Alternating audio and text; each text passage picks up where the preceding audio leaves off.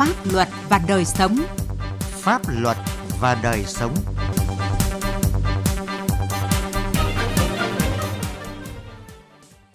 Kính chào quý vị và các bạn. Chương trình Pháp luật và đời sống hôm nay có những nội dung sau. Đổi tư duy thay tập quán để giữ rừng. Tảo hôn theo luật hôn nhân gia đình và chế tài xử lý.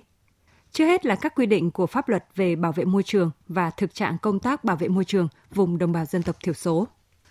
Thực tế cho thấy tại các xã vùng cao vùng đồng bào dân tộc thiểu số, điều kiện cơ sở hạ tầng còn khó khăn thiếu thốn, cùng với đó nhiều nơi còn tồn tại phong tục tập quán thói quen lạc hậu làm ảnh hưởng xấu tới môi trường sống.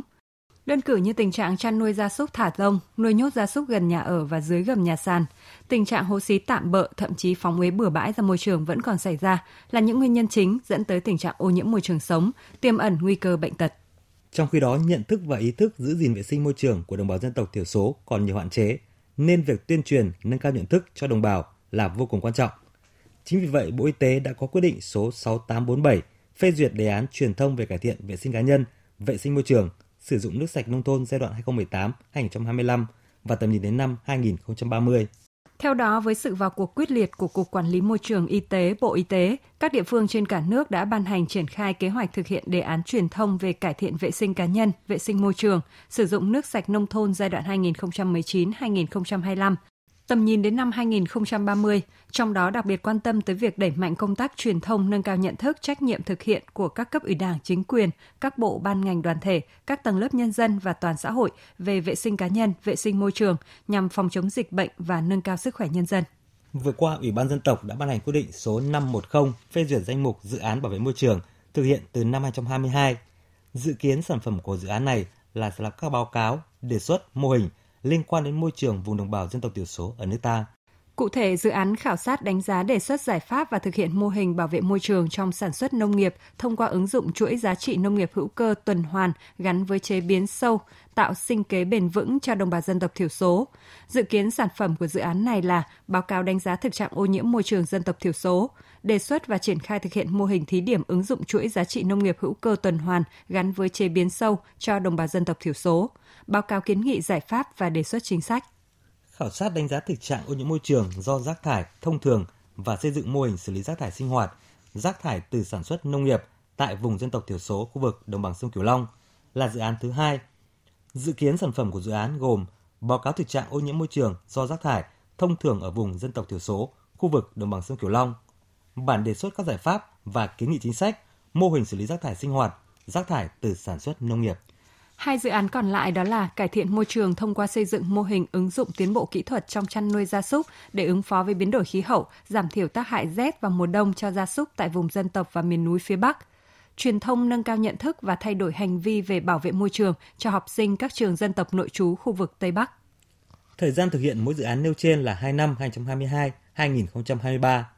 Như vậy, các dự án vừa nêu đều rất thiết thực, đánh giá thực trạng môi trường vùng đồng bào dân tộc thiểu số và nhận thức về bảo vệ môi trường của học sinh các trường dân tộc nội trú. Từ đó đề ra các giải pháp bảo vệ môi trường, nâng cao nhận thức thay đổi hành vi bảo vệ môi trường cho học sinh dân tộc nội trú, góp phần giảm nghèo bền vững cho vùng đồng bào dân tộc thiểu số. Ngoài những giải pháp kỹ thuật, thời gian qua việc nâng cao nhận thức và ý thức của người dân trong công tác bảo vệ môi trường rất quan trọng và được các địa phương chú trọng thông qua các buổi hội nghị tập huấn, đẩy mạnh hoạt động truyền thông, tuyên truyền, phổ biến nhằm góp phần nâng cao nhận thức về bảo vệ môi trường, từng bước thay đổi hành vi về bảo vệ môi trường đối với đồng bào vùng dân tộc thiểu số và miền núi, trong đó tập trung vào đội ngũ cán bộ cơ sở và đội ngũ người có uy tín. Đầu tháng 12, Ủy ban dân tộc đã tổ chức hội nghị tập huấn nâng cao nhận thức về bảo vệ môi trường cho các đại biểu ở vùng đồng bào dân tộc thiểu số và miền núi tỉnh Con Tum với các chuyên đề như giới thiệu phổ biến luật bảo vệ môi trường sửa đổi năm 2020, các quy định liên quan và công tác bảo vệ môi trường ở địa phương, phát triển các mô hình tăng trưởng kinh tế bền vững, thúc đẩy kinh tế tuần hoàn, phục hồi và phát triển nguồn vốn tự nhiên,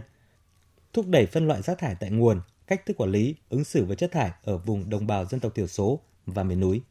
Hơn 100 người có uy tín trong đồng bào dân tộc thiểu số tại huyện Văn Yên, tỉnh Yên Bái cũng được cung cấp thông tin đầy đủ kịp thời về những chính sách mới của nhà nước đối với đồng bào dân tộc thiểu số hiện nay. Trong đó đặc biệt là phổ biến thông tin về luật bảo vệ môi trường năm 2020, các quy định của pháp luật về bảo vệ môi trường tại hội nghị tuyên truyền cung cấp thông tin cho người có uy tín trong đồng bào dân tộc thiểu số. 60 người là công chức ban dân tộc, văn phòng hội đồng nhân dân, ủy ban nhân dân các huyện, thành phố, các trưởng phó ấp, khu phố, cán bộ công chức xã, phường, người có uy tín, chức sắc, chức việc và đại diện đồng bào tiêu biểu là người dân tộc thiểu số trên địa bàn tỉnh Kiên Giang cũng đã được tập huấn về bảo vệ môi trường và ứng phó trước tác động của biến đổi khí hậu để phát triển bền vững. Năm 2021 tại huyện Giang Thành và thành phố Hà Tiên trong hai ngày 30 tháng 11 và mùng 1 tháng 12 vừa qua. Pháp luật đồng hành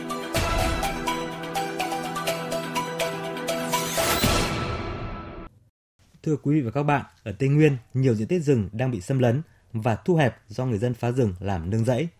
Thói quen đốt thực bì, đốt nương làm rẫy còn gây ra nhiều vụ cháy rừng quy mô lớn.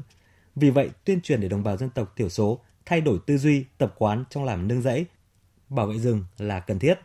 Tổng hợp của phóng viên Đài Tiếng Nói Việt Nam. Tại thôn Đắc Ca, xã Tumorong, huyện Tumorong, tỉnh Con Tum, nhiều mảng rừng phòng hộ bị chặt phá, cạo chọc. Rừng đổ đến đâu, cây trồng của người dân mọc chen vào đến đấy. Thậm chí có những ngọn đồi bị phá sạch chỉ còn trơ lại vài cây khô. Còn tại huyện Con Plong, rừng cũng đang dần biến mất do người dân đốt phá rừng làm nương rẫy. Câu chuyện tương tự cũng xảy ra ở tỉnh Đắk Lắk. Từ năm ngoái, rừng ở tiểu khu 704 lâm phần công ty lâm nghiệp EK huyện EK bị đốt phá nghiêm trọng. Hầu như không quả đồi nào ở đây còn nguyên vẹn. Trước tình trạng phá rừng, trong đó có phá rừng làm nương rẫy ngày càng phức tạp, các địa phương đã kết hợp tuyên truyền nâng cao nhận thức của đồng bào, kết hợp với chính sách khuyến khích người dân tham gia bảo vệ rừng. Như tại khu dự trữ sinh quyển cao nguyên Con Hà Nừng, tỉnh Gia Lai, nhờ các buổi tuyên truyền pháp luật, nhận thức bảo vệ rừng của người dân được nâng lên, tình trạng phá rừng làm nương rẫy và khai thác lâm sản trái phép ngày càng giảm. Anh A Lơi và anh A Mơm, người dân ở xã A Uyên, huyện Mang Giang, tỉnh Gia Lai cho biết.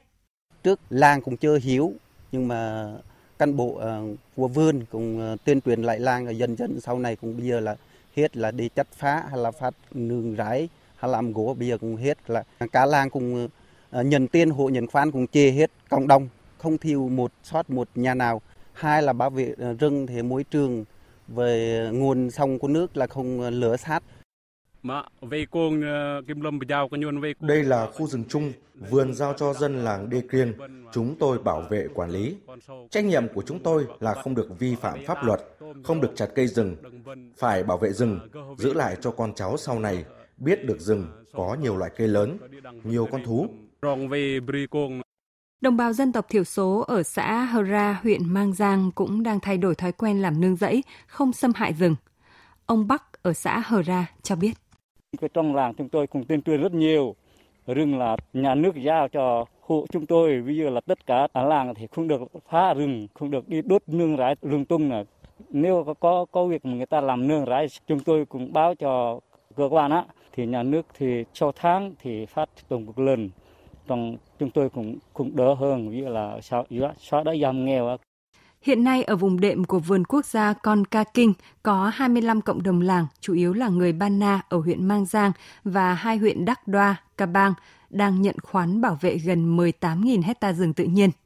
Mỗi cộng đồng sẽ tổ chức nhiều nhóm tuần tra bảo vệ rừng và thường xuyên được tuyên truyền về luật bảo vệ và phát triển rừng, tập huấn về phòng chống cháy rừng. Ông Lê Thanh Đạo, trạm trưởng trạm bảo vệ rừng số 1 cho biết. Với hồ nhận khoán đi tuần tra rừng á, thì chúng tôi cũng ờ, tâm sự rồi ờ, chia sẻ những cái thông tin ờ, về những cái loài cấm không được khai thác săn bắt và những cái gì mà mình quản lý bảo vệ rừng và mình được hưởng lợi từ cái dịch vụ môi trường rừng. Trong cái uh, việc uh, tiếp xúc với người dân, chúng tôi nắm bắt uh, thông tin từ người dân địa phương. Những hồ cá nhân nào mà có những hành vi khai thác, chúng tôi sẽ kết hợp với những người có uy tín, nhà làng, thôn trưởng, vận động và thuyết phục người dân. Ông Nguyễn Văn Chín, trưởng ban quản lý rừng phòng hộ Hơ Ra, huyện Mang Giang cũng cho rằng trong cái công tác quản lý bảo vệ rừng ấy, là dựa vào dân là chủ yếu và hai nữa là tăng cường công tác tuyên truyền, vận động, thực hiện tốt các các cái vai trò của những người có uy tín trong à, cộng đồng để tuyên truyền giác ngộ người dân. Nhiều năm nay trên địa bàn của chúng tôi thì phải nói là không có hiện tượng phát lấn chiếm đất rừng. À, rừng chúng tôi quản lý là bảo vệ giữ vững qua các đoàn thanh tra kiểm tra thì à, diện tích rừng của chúng tôi không bị suy giảm theo ông Nguyễn Xuân Thưởng, Phó Giám đốc Quỹ Bảo vệ và Phát triển rừng tỉnh Gia Lai, năm 2021, tỉnh Gia Lai có 123.000 hecta rừng được giao cho hơn 10.600 hộ dân tại các cộng đồng dân cư sinh sống gần rừng bảo vệ. việc chi trả kinh phí giao khoán bảo vệ rừng có ý nghĩa rất lớn đối với người dân địa phương, bởi đây là nguồn tiền ổn định để bà con mua cây con giống, nông cụ, đầu tư nâng cao hiệu quả sản xuất nông nghiệp. Khi đời sống người dân được nâng cao thì sẽ giảm phụ thuộc vào rừng, không còn đốt nương làm rẫy, góp phần giữ rừng. Trên 10.600 người dân cùng với mình vào trong rừng để mà quản lý bảo vệ rừng nó phá rừng để làm nương rẫy là người ta phát hiện rất là nhanh. Cả những người dân á, sống gần rừng đặc biệt là người đồng bào, đồng bào dân tộc thiểu số thì đều được hưởng cái tiền dịch vụ môi trường rừng. Từ cái thu nhập của người ta là người ta cũng thấy được là cái vai trò của rừng. Làm cho anh giữ được rừng thì anh có thêm cái khoản thu nhập sản xuất được gì dưới cái tán rừng làm giàu kiểu rừng. Cái hiệu quả đến đến với người dân như thế từ đó chuyển đổi nhận thức. Thực tế ở Gia Lai đã khẳng định khi người dân được tuyên truyền chính sách pháp luật, hiểu được lợi ích từ rừng sẽ sống gắn bó và bảo vệ rừng hiệu quả hơn.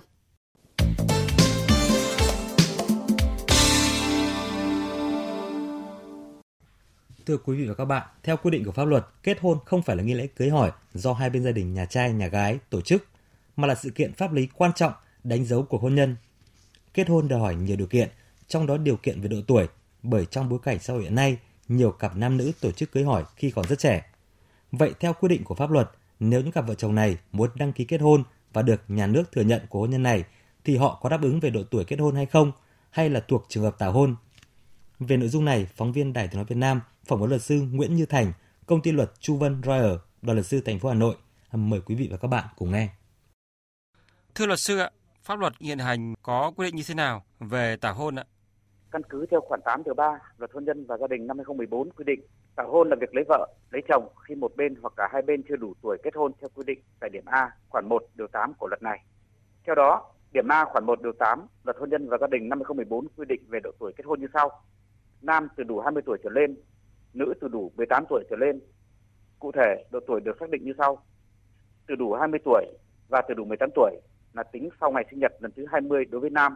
và sau ngày sinh nhật lần thứ 18 đối với nữ. Vậy trường hợp nam hoặc nữ hoặc cả nam và nữ không đáp ứng được điều kiện đặt ra về độ tuổi kết hôn tối thiểu để kết hôn mà lấy vợ, lấy chồng sẽ bị coi là tảo hôn. Vâng ạ, à, thưa luật sư, Nghị quyết số 21 ngày 25 tháng 10 năm 2017 của Ban chấp hành Trung ương Đảng khóa 12 về công tác dân số trong tình hình mới đã đánh giá tình trạng tảo hôn còn phổ biến ở một số dân tộc ít người – và theo một kết quả khảo sát thì hiện nay tỷ lệ tảo hôn ở vùng đồng bào dân tộc thiểu số vẫn còn lên đến hơn 20%. Ở đây là nguyên nhân làm cho dân số tăng nhanh nhưng lại giảm chất lượng và kéo theo đó là rất nhiều hệ lụy có phải không thưa luật sư ạ? Đúng như vậy, mặc dù việc kết hôn dù là chưa đủ tuổi theo sự tự nguyện của hai bên nam và nữ, tuy nhiên việc tảo hôn lại đem lại những hệ lụy lớn không chỉ ảnh hưởng đến bản thân, gia đình và cả xã hội trong tương lai. Cụ thể, đối với sức khỏe sức khỏe của người tảo hôn sẽ bị ảnh hưởng nghiêm trọng, đặc biệt là với trẻ em gái dưới 15 tuổi. Khi cơ thể chưa phát triển mà mang thai sẽ có nguy cơ chết do mang thai và sinh đẻ cao hơn so với phụ nữ trên 20 tuổi. Những đứa trẻ được sinh ra từ những người mẹ chưa đủ 18 tuổi có nhiều khả năng nhẹ cân hơn so với những đứa trẻ khác. Đối với tinh thần thì khi kết hôn sớm, trẻ em không được chơi đùa, nghỉ ngơi và học tập, giải trí, tham gia các hoạt động như các bạn trẻ cùng trang lứa khác. Về môi trường giáo dục khi tảo hôn, tuổi đời còn ít, phải nghỉ học, không có cơ hội học tập, kiến thức xã hội hạn chế, không được tiếp thu kiến thức hiện đại, tiên tiến. Vì thế, không được phát triển tối đa về nhân cách, tài năng và khả năng trí tuệ. Về kinh tế, việc tảo hôn khiến cho khả năng tìm kiếm việc làm, đóng góp cho kinh tế gia đình thấp, dẫn đến tình trạng đói nghèo gia tăng, nhiều trường hợp dẫn đến hạnh phúc gia đình tan vỡ. Về xã hội, tảo hôn gây ảnh hưởng nghiêm trọng đến sự phát triển của xã hội khi chất lượng dân số thấp. Theo các bác sĩ sản khoa, thì việc kết hôn khi chưa đủ trưởng thành và sinh đẻ trong lứa tuổi vị thành niên, lúc cơ thể người mẹ chưa phát triển hoàn thiện, thiếu hiểu biết, thiếu kinh nghiệm và chưa sẵn sàng tâm lý sẽ gây ảnh hưởng lớn đến bản thân bà mẹ, sự phát triển bình thường của thai nhi và trẻ sơ sinh. Trẻ nhỏ dễ mắc các bệnh về nhiễm sắc thể, bị đau, dị tật, thường xuyên đau ốm, yếu ớt, còi cọc, chậm phát triển. Đây là nguyên nhân trực tiếp làm gia tăng tỷ lệ suy dinh dưỡng trẻ em vùng dân tộc thiểu số. À, vậy thưa luật sư, các cái trường hợp tảo hôn sẽ bị ờ, xử lý như thế nào về mặt pháp luật ạ? Tảo hôn không đơn thuần là không đủ điều kiện để kết hôn mà là hành vi bị cấm theo quy định của Luật Hôn nhân và Gia đình năm 2014. Hành vi cưỡng ép kết hôn bị xử phạt vi phạm hành chính. tổ chức tảo hôn bị xử phạt hành chính theo quy định tại Nghị định 82 năm 2020 của Chính phủ quy định xử phạt vi phạm hành chính trong lĩnh vực bổ trợ tư pháp, hành chính tư pháp, hôn nhân gia đình, thi hành án dân sự, phá sản doanh nghiệp và hợp tác xã. Cụ thể, theo điều 58 Nghị định 82 năm 2020 quy định xử phạt về hành vi tảo hôn tổ chức tảo hôn như sau. Một là phạt tiền từ 1 triệu đồng đến 3 triệu đồng đối với hành vi tổ chức lấy vợ, lấy chồng cho người chưa đủ tuổi kết hôn.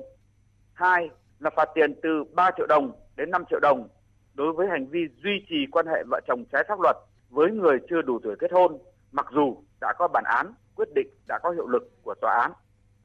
Như vậy, theo quy định của pháp luật hiện hành, hành vi liên quan đến tảo hôn có thể bị xử phạt tối đa lên đến 5 triệu đồng. Bên cạnh việc xử lý hành chính, đối với một số trường hợp,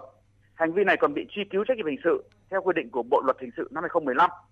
Cụ thể, tại điều 183 quy định về tội tổ chức tảo hôn như sau. Người nào tổ chức lấy vợ, lấy chồng cho những người chưa đến tuổi kết hôn đã bị xử phạt vi phạm hành chính về hành vi này mà còn vi phạm thì bị phạt tiền từ 10 triệu đồng đến 30 triệu đồng hoặc phạt cải tạo không giam giữ đến 2 năm.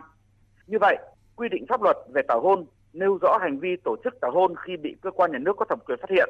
sẽ tiến hành lập biên bản và xử lý vi phạm hành chính. Một số trường hợp khi đủ yếu tố cấu thành sẽ truy cứu về trách nhiệm hình sự. Xin cảm ơn luật sư ạ.